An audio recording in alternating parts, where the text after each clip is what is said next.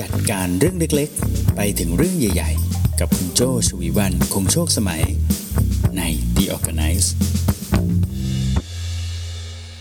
สวัสดีค่ะ คุณกำลังฟัง The Organize ตอนที่ 54 อยู่นะคะ ตอนนี้เป็นตอนที่ 2 แล้วนะคะ ที่โจ้ลองชวนคุณนะคะ มาช่วยกันแชร์ เทคนิคการจัดการเรื่องเล็กๆ ไปจนถึงเรื่องใหญ่ ๆ ด้วยกันนะคะ จาก 52 episode ก่อนหน้านี้เป็น episode ที่โจ้พยายามไปหาข้อมูลมานะคะ แต่ว่าตั้งแต่ episode ที่ 53 เป็นต้นมานะคะ โจ้ลองชวนคุณนะว่าในหัวข้อต่างๆเนี่ยคุณมีความเห็นหรือมีเทคนิคในการ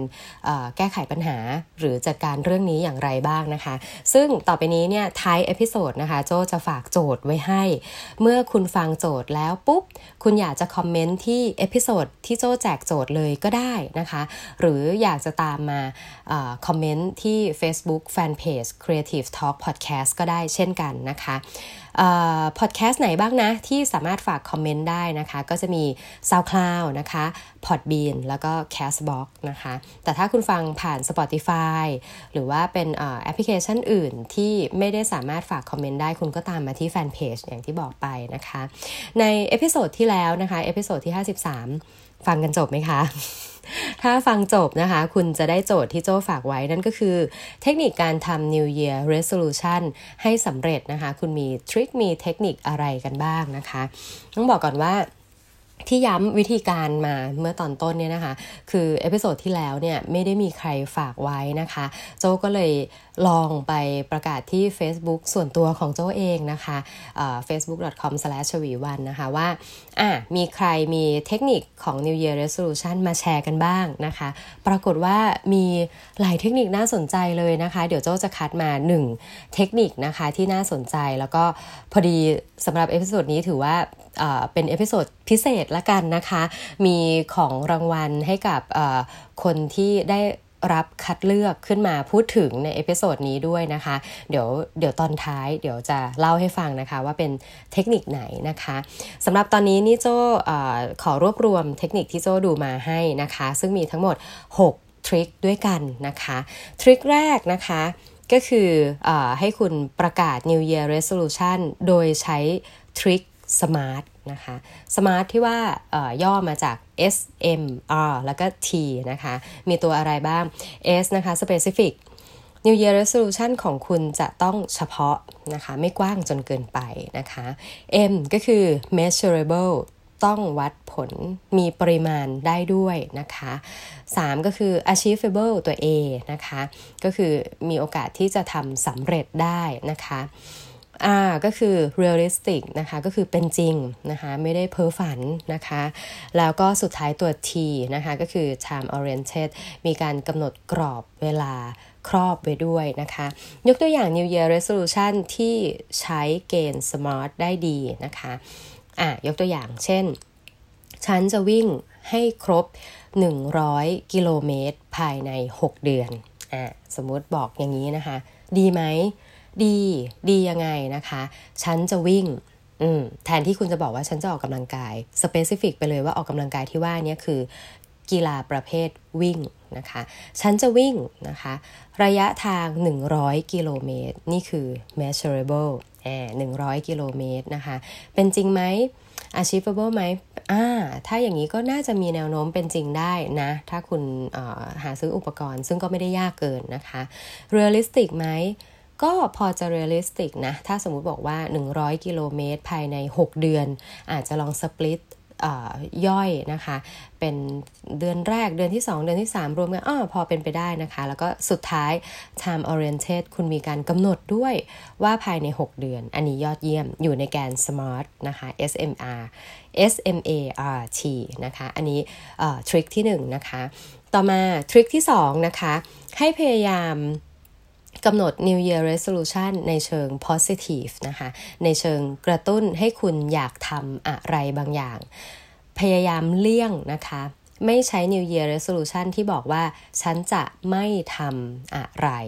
แต่ใช้เป็นวิธีว่า ฉันจะทำอะไรนะคะ คืองานวิจัยบอกว่า ถ้าคุณบอกว่าคุณอยากจะทำอะไรที่เป็นเชิงบวกนะคะ คุณมีแนวโน้มที่จะทำเพราะคุณรู้สึกว่าคุณกำลังเเลือกของดีเข้าสู่ชีวิต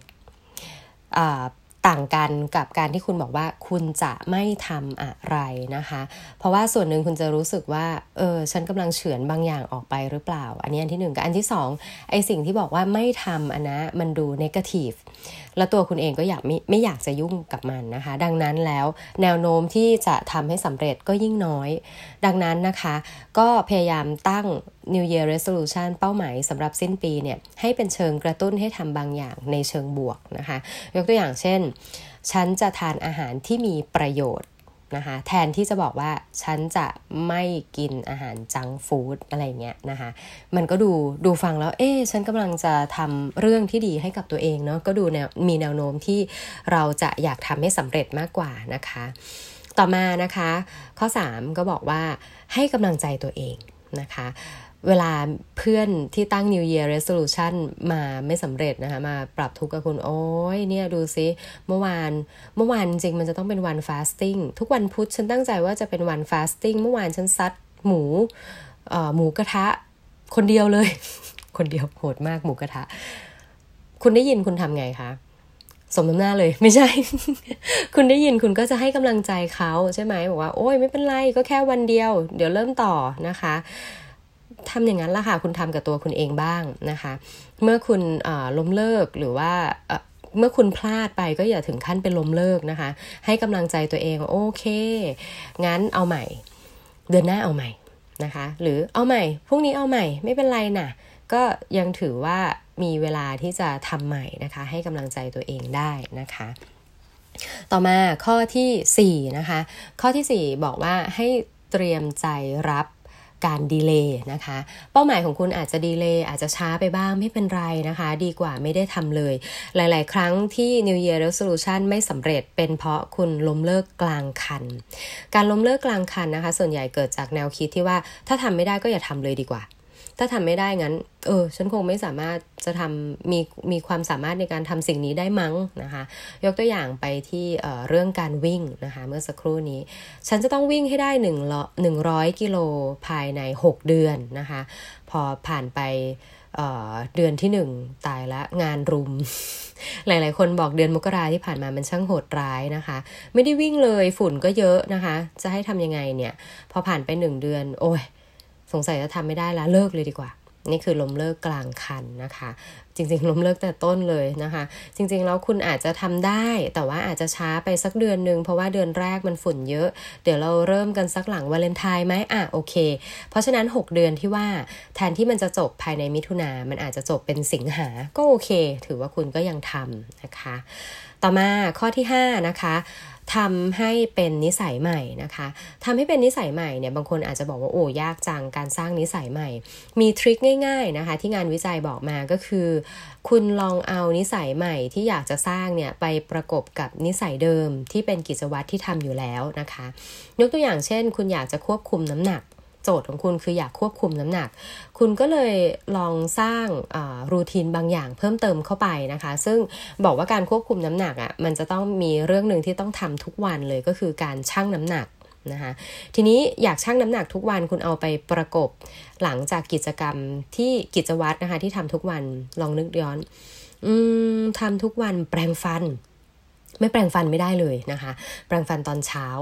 เราก็เอาเครื่องชั่งน้ำหนักนะคะ ไปอยู่ใกล้ ๆ ตรงที่เราแปรงฟันดีไหมคะ ดังนั้นคุณก็จะสามารถชั่งน้ำหนักหลังแปลงฟันได้ง่ายด้วยนะคะทำให้มันง่ายยิ่งขึ้นนะคะ ก็เอาไปคู่กับกิจวัตรประจำวันก็มีแนวโน้มที่จะสร้างนิสัยใหม่ และนิสัยใหม่นั้นอาจจะทำให้คุณสำเร็จใน New Year Resolution เรื่องใดเรื่องหนึ่งได้เช่นกันนะคะ ต่อมาข้อสุดท้ายทริคข้อ 6 นะคะ หาเพื่อน ที่มีแนวโน้มจะทำเรื่องนั้นๆ ได้สำเร็จนะคะ หาเพื่อนที่ว่านี้คืออาจจะไม่ต้องเป็นเพื่อนที่ทำ New Year Resolution ทุกเรื่องเหมือนเราเป๊ะๆก็ได้นะคะ หรือคนนั้นอาจจะไม่ได้ทำ New Year Resolution เรื่องนี้ก็ได้ แต่พอดีว่าเขาเป็นคนที่ทำเรื่องนี้ประจำอยู่แล้ว เช่น คุณอยากจะวิ่งนะคะ คุณหาเพื่อนที่เขาวิ่งเป็นประจำอยู่แล้ว แล้วบอกเขาเลยว่าโอปีนี้ตั้งใจอยากจะวิ่งให้ได้ร้อยกิโลภายใน 6 เดือน อย่าลืมเรียกไปวิ่งด้วยนะ อย่าลืมลากสับนักวิ่งใช่ไหมลากไปด้วยนะลากไปด้วยนะคะ หรือเจอเพื่อนที่อ่านหนังสือเก่งๆนะคะ แล้วเราตั้ง New Year Resolution ไว้ว่า ปีนี้จะอ่านหนังสือให้ได้เดือนละเล่ม เราอาจจะบอกเพื่อนไว้เลยเฮ้ยเดือนละเล่มนะไหนมาลองแนะนำหน่อยซิสองเดือนแรกควรจะเป็นหนังสือเล่มไหนดีนะคะ ในแต่ละเดือนเพื่อให้เราสามารถทำสำเร็จได้ เพราะว่าจริง ๆ แล้วเนี่ยนอกจากเพื่อนจะช่วยนะคะ เรายังเป็นความภูมิใจให้เพื่อนด้วยนะ ถ้าเราสำเร็จใช่ไหมคะ ก็นอกจากตัวเองสำเร็จ ตัวเองภูมิใจแล้วกลายเป็นความสำเร็จของเพื่อนได้ด้วยแหมดีจังเลยนะคะ 6 ทริคที่โจเอามาฝากคุณนะคะ เทคนิคการทำ New Year Resolution ให้สำเร็จ 1. Start ด้วย Smart Plan นะคะ Smart ก็ประกอบด้วย Specific Measurable Achievable Realistic แล้วก็ Time Oriented นะคะะข้อที่ 2 นะคะ พยายามสร้าง สเตจของการทำ New Year Resolution เป็นในเชิงการสร้างพฤติกรรมใหม่ เป็นเชิงบวกนะคะ พยายามเลี่ยงการสร้าง New Year Resolution ในเชิงของการเลิกทำนะคะ หรือเป็นเชิงลบนะคะ มีแนวโน้มที่จะทำให้คุณทำสำเร็จมากกว่านะคะ ต่อมาข้อ 3 นะคะพยายามให้กำลังใจตัวเองนะคะ พลาดไม่เป็นไรนะคะ ข้อ4นะคะมันอาจจะดีเลย์ช้าบ้างไม่เป็นไรนะคะ ก็ถือว่าได้ทำ ทำช้าดีกว่าไม่ทำเลยนะคะ ข้อ 5 พยายามทำให้กลายเป็นนิสัยนะคะ มีทริคง่ายๆ ก็คืออยากสร้างนิสัยใหม่ให้เอานิสัยใหม่ที่ว่านี้ไปประกบคู่กับนิสัยเดิมที่เคยทำอยู่แล้ว แล้วก็ข้อสุดท้ายนะคะ หาเพื่อนที่มีแนวโน้มว่าจะทำเรื่องใดเรื่องหนึ่งที่ที่คุณตั้งเป็น New Year Resolution นั้นได้สำเร็จมาทำด้วยกันมาถึงทริคของคุณบ้างนะคะ มีอะไรบ้างนะคะ จริงๆต้องบอกเลยว่า หลายเทคนิคน่าสนใจมาก ๆ เลยนะคะ แต่ว่ามีเทคนิคหนึ่งนะคะต้องบอกแนวโน้มก่อน แนวโน้มของคนที่ตอบมาทั้งหมดกี่ความเห็นนะคะสองสามสี่ห้าหกเจ็ดแปดเก้า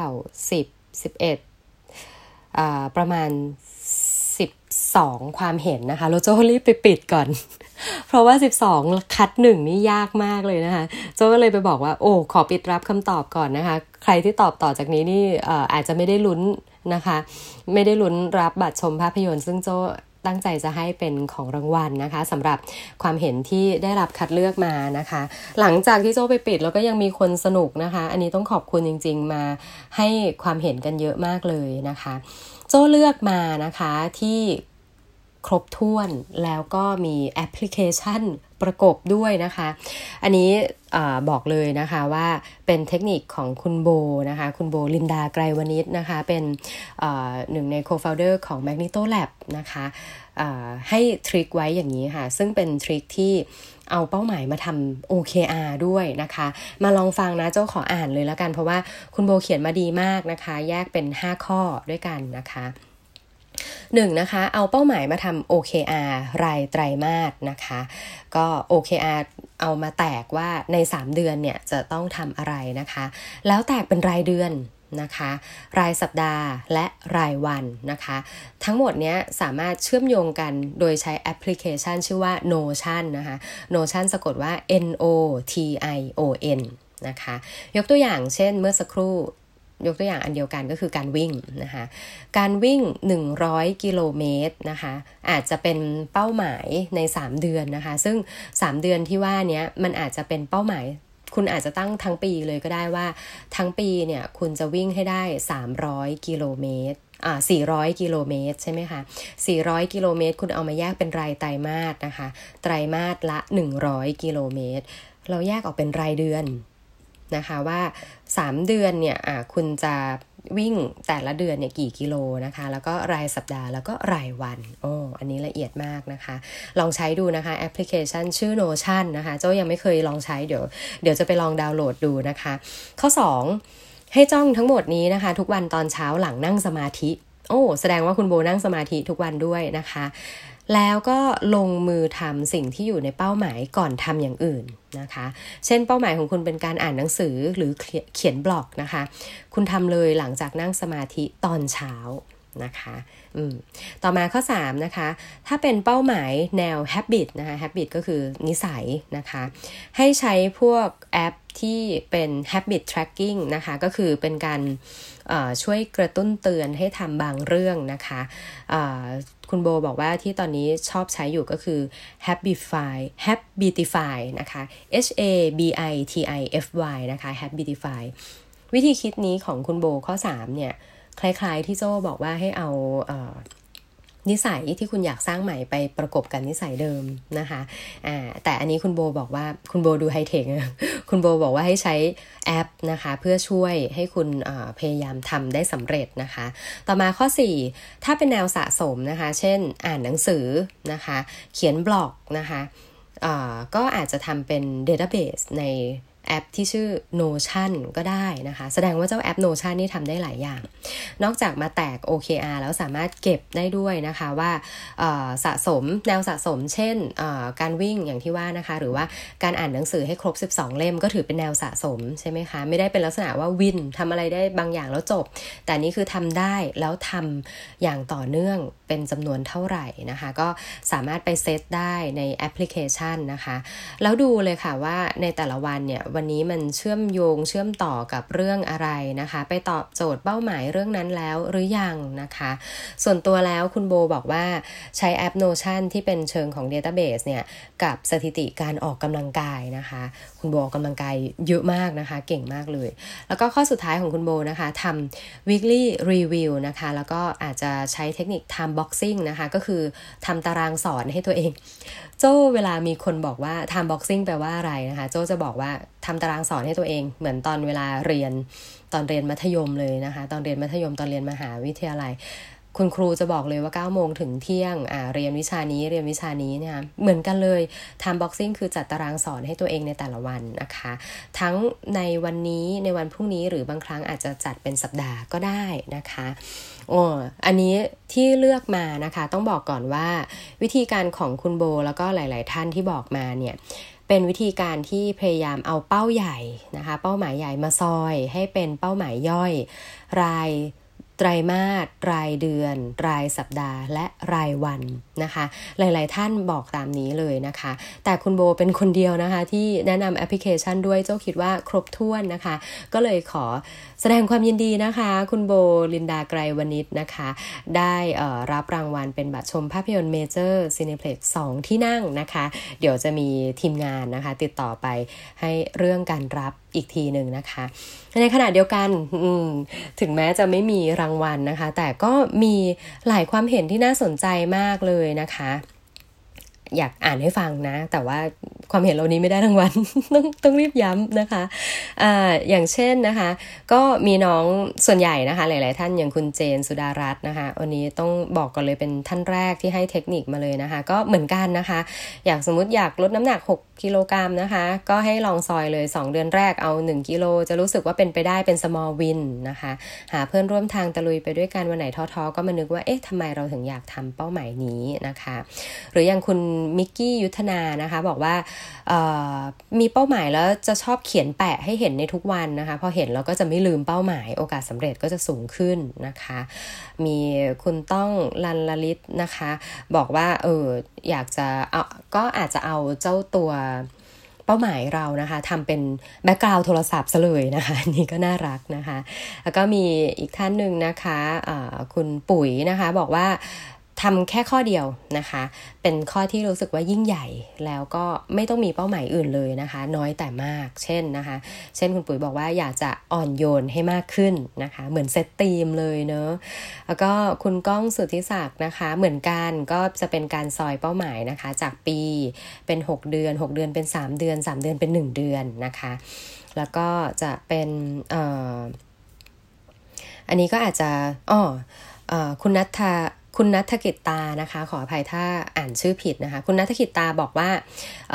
พยายามสร้างให้เป็นนิสัยนะคะ โดยมีการทำให้เป็นซิสเต็มนะคะ แล้วก็อาจจะมีทั้ง reinforce ในเชิง positive แล้วก็ negative คืออันนี้เป็น คำศัพท์ของการสร้างนิสัยเลยนะคะ สร้าง environment สร้างสิ่งแวดล้อมให้เอื้อ และทำให้ร่างกายทำโดยไม่ต้องคิดนะคะทำอัตโนมัติเป็นอุปนิสัยไปเลยนะคะ แล้วก็หมั่น feedback ตัวเองบ่อยๆ ในสัปดาห์แรก ๆนะคะ แล้วมันก็จะเสถียรนะคะ หลายๆคนบอกโอ้ดีมากนะคะ มี trick เป็นทำกราฟนะคะทำเป็น checklist นะคะเออมีความเห็นหนึ่งน่าสนใจนะคะ หลาย ๆ ครั้งเราจะบอกว่า ให้เอา New Year Resolution มาประกาศในโซเชียลใช่ไหมคะ มีน้องมุกกันสพัดนะคะบอกว่าอย่าโพสนะคะ เพราะว่าถ้าโพสต์ New Year Resolution แล้วเนี่ยสมองจะหลั่งสารเสมือนว่าเราทำมันสำเร็จแล้วนะคะ ได้อวดคนอื่นๆแล้วได้รับรางวัลความรู้สึกไปแล้ว เราจะไม่อยากทำต่อ